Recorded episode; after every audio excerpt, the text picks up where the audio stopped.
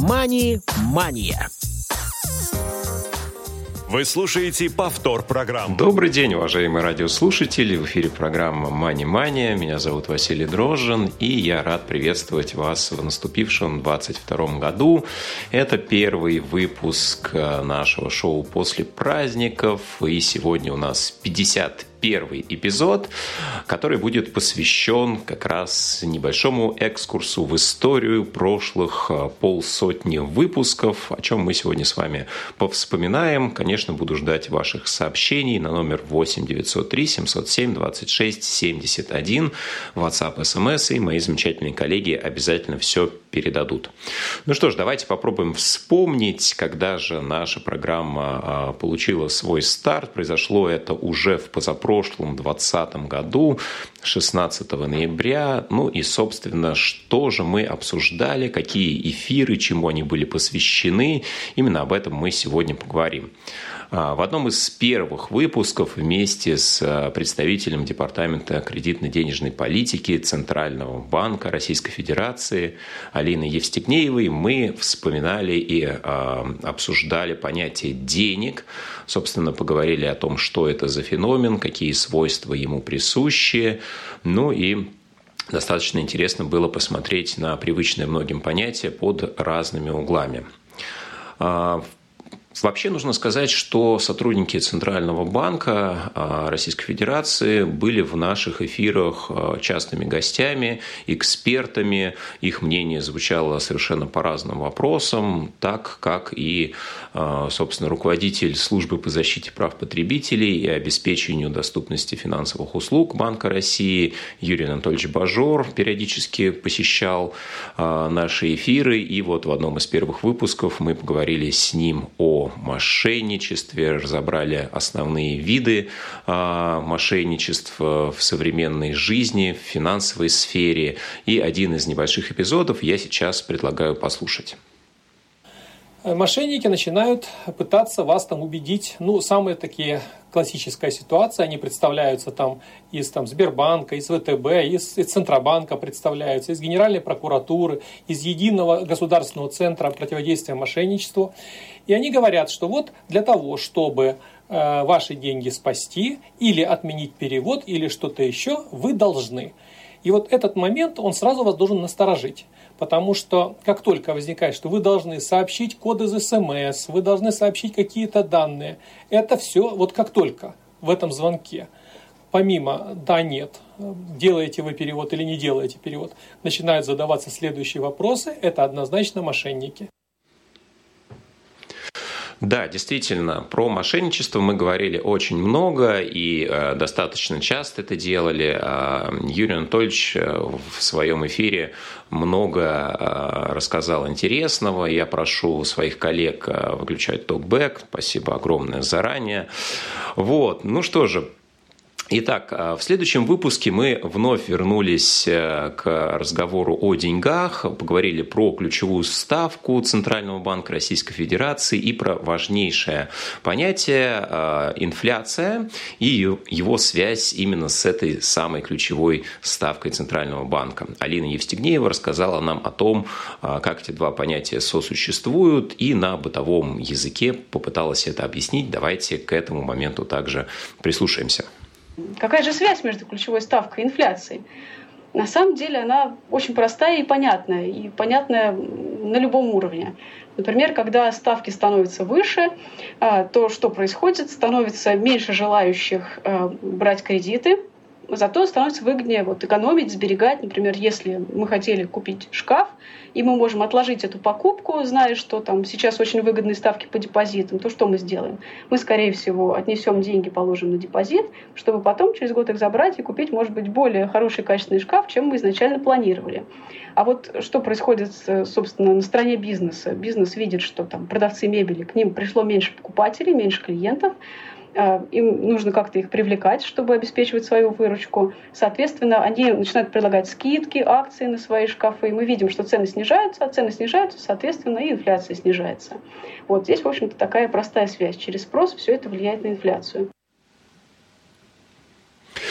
А, далее мы с вами разбирали такие понятия, как а, процесс, инв, а, процесс инвестирования и те инструменты, которые позволяют а, людям а, не только сохранять свои сбережения, но и каким-то образом защищать их в том числе от этого самого понятия инфляции. И здесь нам в этом очень помог разобраться Сергей Тихонов, Тихонов еще один представитель службы по защите прав потребителей Банка России, с которым мы обсуждали различные варианты инвестирования, начиная от самых простых и защищенных защищенных способов, таких как банковские вклады, депозиты, накопительные счета, в принципе, поговорили про инструмент э, пластиковых карт, ну и, конечно, поговорили про более сложные инструменты. А, также у нас был в гостях Евгений Рыбалко, департамент национальной платежной системы, карты МИР, которыми большая часть из э, наших сограждан пользуются. Они применяются в том числе а, как обязательный элемент получения различных социальных выплат и пособий. И а, что это за национальная платежная система, каким образом она внедрялась, какие основные свойства и отличительные черты у нее есть. Об этом мы с представителем Центрального банка также говорили.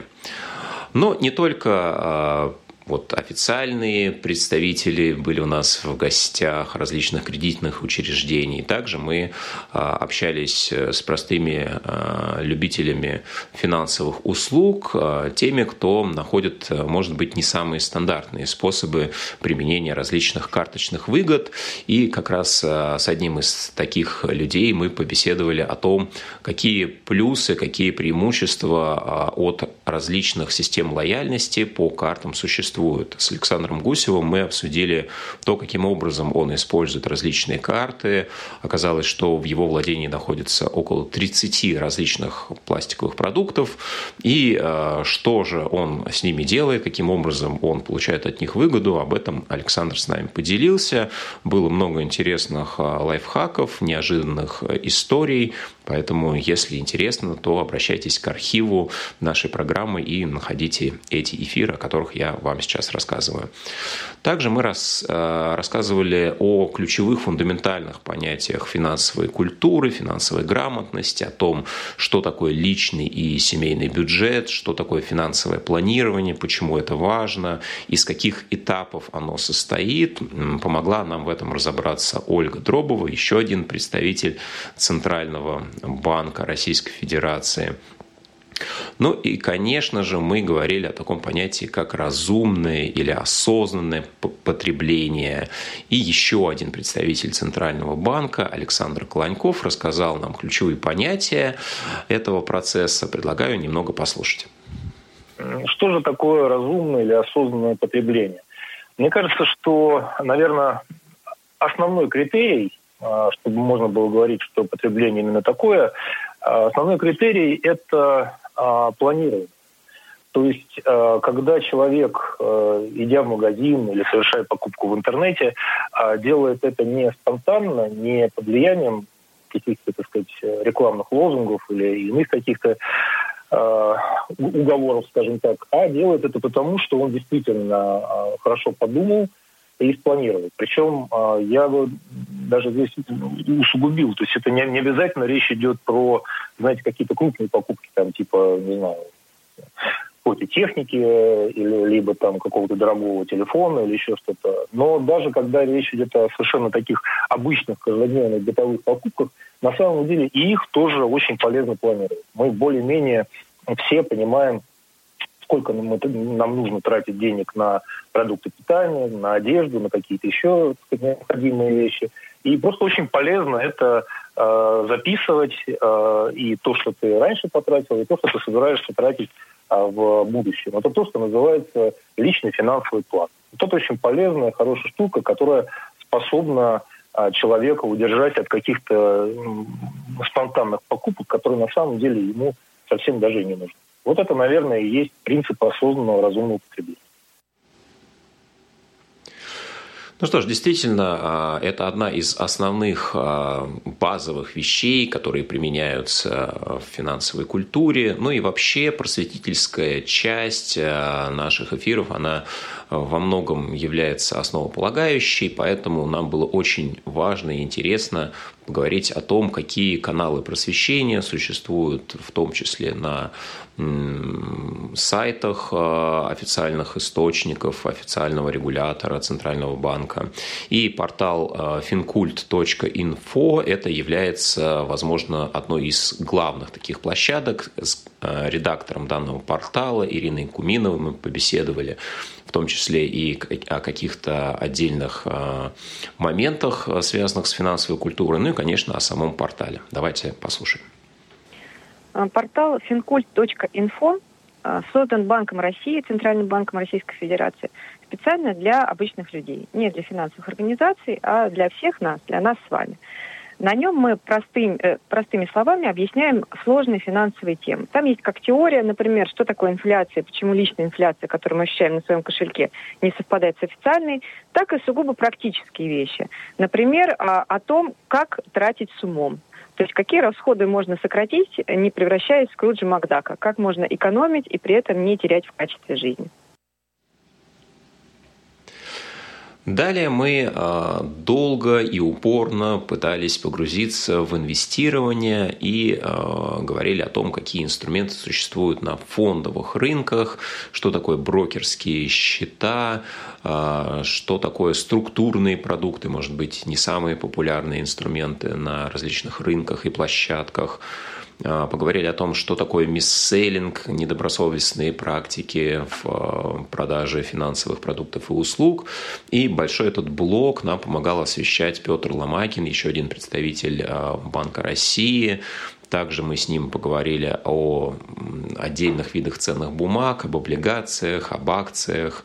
И это действительно такой достаточно фундаментальный пласт знаний, поэтому если вам это интересно, то обращайтесь к соответствующим выпускам в архиве нашей программы.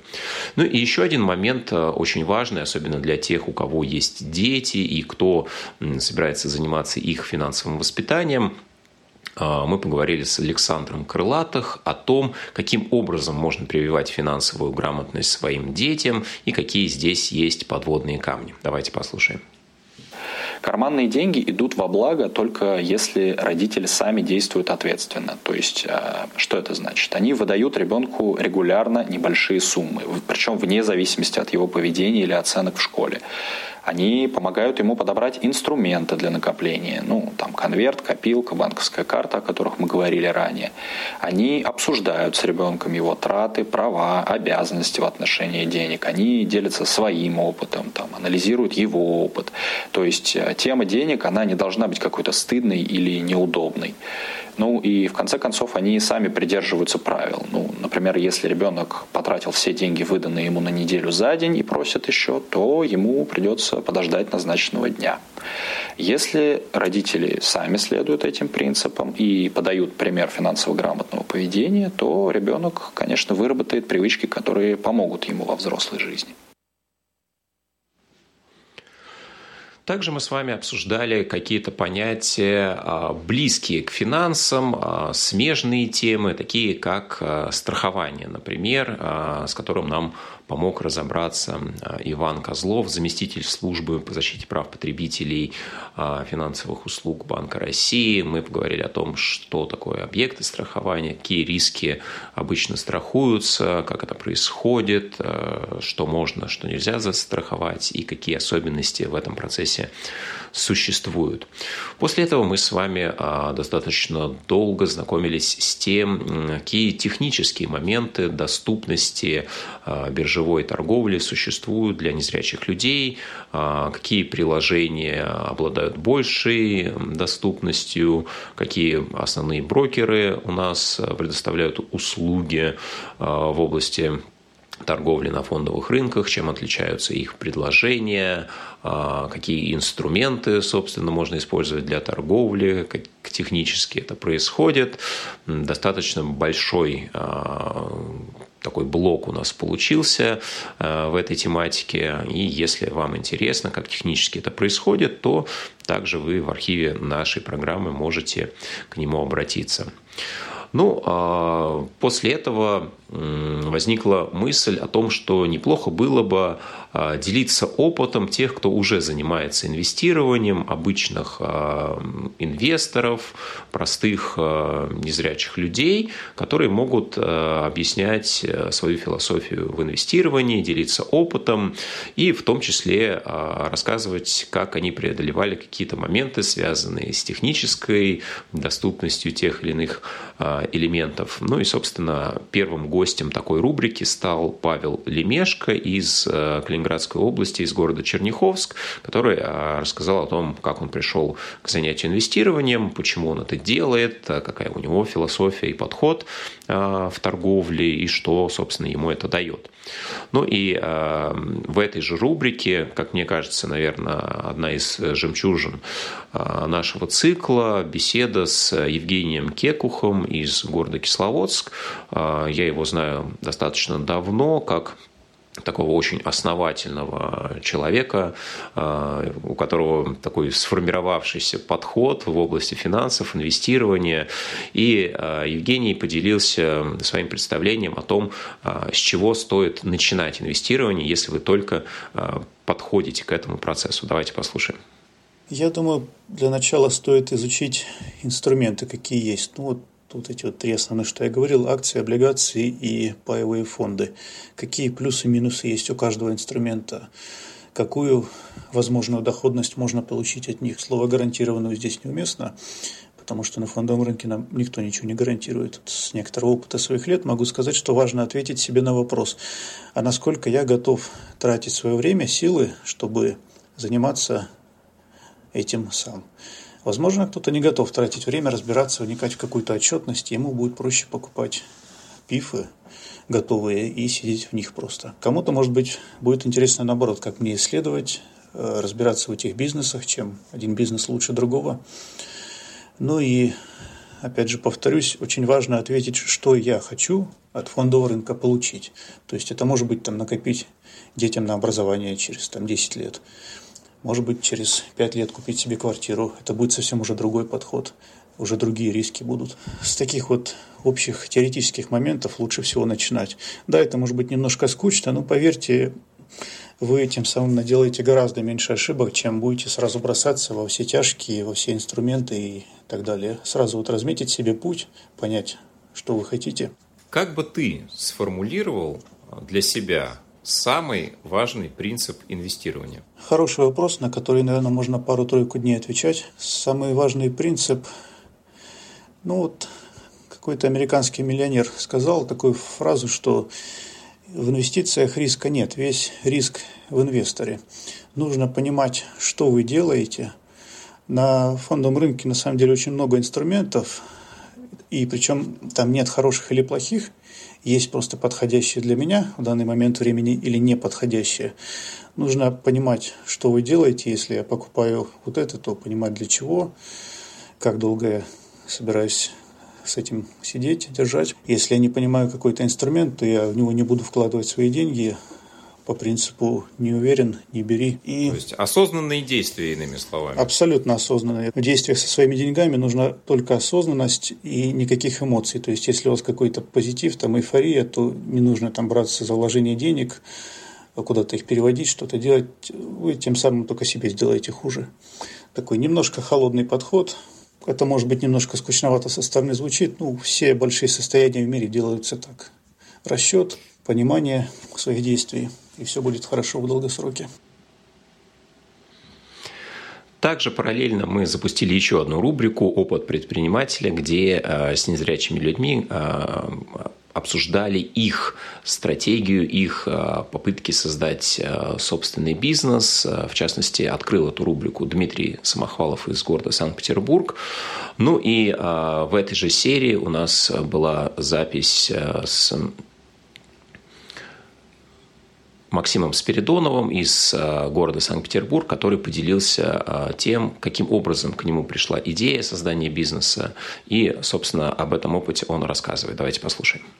У нас есть очень хороший друг в семье, юрист, замечательный человек. Э, временами приезжаем к ней в офис пообщаться, чаю попить. И вот за кружечкой чая как раз она и сказала, что ну, Если вот такая вот история есть там с трудоустройством, то, может быть, тебе попробовать самому создать рабочие места. Вот это было одним из главных толчков, когда вот мы вышли от нее и решили, что, ну, как бы, а, почему нет, почему бы не попробовать, и решили попробовать в это дело вписаться.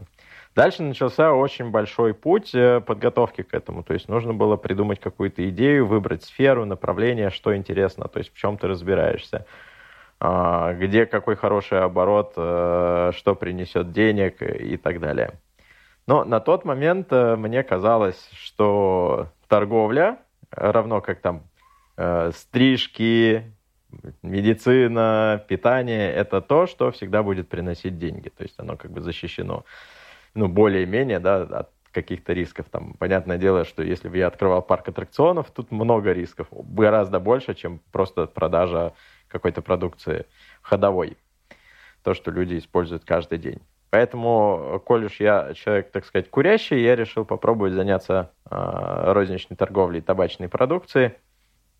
Э, и здесь все понеслось, так скажем, потому что э, когда ты планируешь заняться бизнесом, э, тебе нужно ознакомиться с тем, какая закупочная цена, за сколько ты сможешь это продать, сколько ты сможешь на этом заработать, аренда, нужно выбрать место, а, нужно подобрать персонал, нужно подобрать банк, потому что банк это такая одна из прожорливых статей. А, в общем, кучу-кучу тонкостей, которые нужно учитывать. Да, после этого мы с вами а, обсуждали такие темы, как а, различные варианты вложения в фонды, боевые инвестиционные, ETF, а, поговорили о том, кто такие квалифицированные инвесторы, а, поговорили о том, как можно себя обезопасить от различных финансовых пирамид. И большая э, серия передач у нас была посвящена о том, как себя э, обезопасить от долговой ямы, от кредитов. И вместе с Денисом Шиповичем мы это обсуждали. Давайте попробуем послушать один из эпизодов. Э, на самом деле кредит это что такое? Это ты берешь деньги у кого-то, и потом возвращаешь эти деньги, плюс еще и, и платишь за то, что ты пользовался этими деньгами. И зачастую вот эта плата, она достаточно большая. И зависит от срока, зависит от процентной ставки и так далее, и так далее, и так далее. И э, понятно, что ну, по большому счету кредиты э, изначально как бы все плохие, потому что ты берешь чужие на время, отдаешь свои навсегда. Э, причем отдаешь больше. Поэтому, ну, что тут хорошего? А, хорошими кредитами, на самом деле, в финансовой литературе, я думаю, кто читал, все знают, понимается кредит, который тебя делает э, не беднее, а богаче. Да, действительно, простой ключевой принцип, но далеко не все готовы и могут ему следовать. А, ну что ж, друзья, у нас совсем немного времени остается, и перед тем, как я а, анонсирую заключительный а, ролик, и вы его услышите, хочу сказать, что в новом году вас ждет еще много интересных финансовых тем. Если у вас есть какие-то свои предложения, то, пожалуйста, пишите и на номер WhatsApp, и на почту радиособакарадиовоз.ру. Какие-то новые рубрики обязательно обязательно появится, следите за изменениями. Ну и э, последний такой момент, который мы сегодня проиллюстрируем, это представители э, различных структур, которые занимаются адаптацией продуктов под нужды людей с инвалидностью в банках и в частности в э, Сбере есть такое подразделение «Особенный банк» и специалист по цифровой доступности Сбера Павел Попко как раз рассказал о том, как это работает. Команда «Особенный банк» э, – это, по сути, семь человек. То есть вот наша команда состоит из семи человек. А, что такое команда? Да, вот, а, мы занимаемся, в принципе, а, всей доступностью, что касается ну, Сбербанка изначально, да, и сейчас это, ну вот, что касается Сбера. Вот, то есть всей э, доступностью занимается наша команда. Это не только цифровая доступность, это есть, э, это адаптация и физических каналов, это и какие-то разработки и внедрение новых сервисов для людей с инвалидностью. Вот этим всем занимается наша команда. То есть мы, э, ну, когда мы на каких-то там встречах, мероприятиях, да, мы говорим, что особенный банк – это команда, которая занимается адаптацией продуктов и сервисов для людей с особенными потребностями. Вот. А иногда я слышал, э, бывает, что люди путают особенный банк и особенные решения – вот, собственно, особенные решения – это такая, можно сказать, как подразделение, что ли, да, как э, большой отдел, э, один из множества внутри Сбербанка. И вот мы являемся частью вот этого подразделения, дивизиона «Особенные решения». А, особенные решения – это, по сути, несколько команд, да, ну, много, точнее сказать, команд, которые э, занимаются вот э, сегментами так называемыми. Да, то есть у нас есть, например, в дивизионе особенные решения есть команда иностранцев, да, то есть это разрабатываются продукты и сервисы для, вот, э, для иностранных э, клиентов. Да, есть отдельно там команда, которая занимается детскими продуктами, ну и так далее. Вот. И мы, собственно, особенный банк, это одна из команд, повторюсь, нас 7 человек, и мы занимаемся, в принципе, людьми с инвалидностью. Вот, я член этой команды, я занимаюсь в основном цифровой доступностью э, в большей степени. То есть это все, что касается именно digital среды, будь то веб-сайт, э, Сбербанк онлайн, например, да, ну или там веб-сайт э, просто сбербанк.ру, ну и, соответственно, другие сайты сайты. Вот. Или же мобильное приложение. Ну, самое основное, я думаю, что все знают, это Сбербанк онлайн. Вот. Это как раз, ну, как бы такой ключевой основной продукт. Вот. Ну, собственно, над доступностью которого, ну, собственно, в большей степени работаю я именно с цифровой частью. Вот. Ну и, соответственно, конечно, коллеги по команде тоже, ну, в ряде случаев присоединяются и помогают. Мани-мания.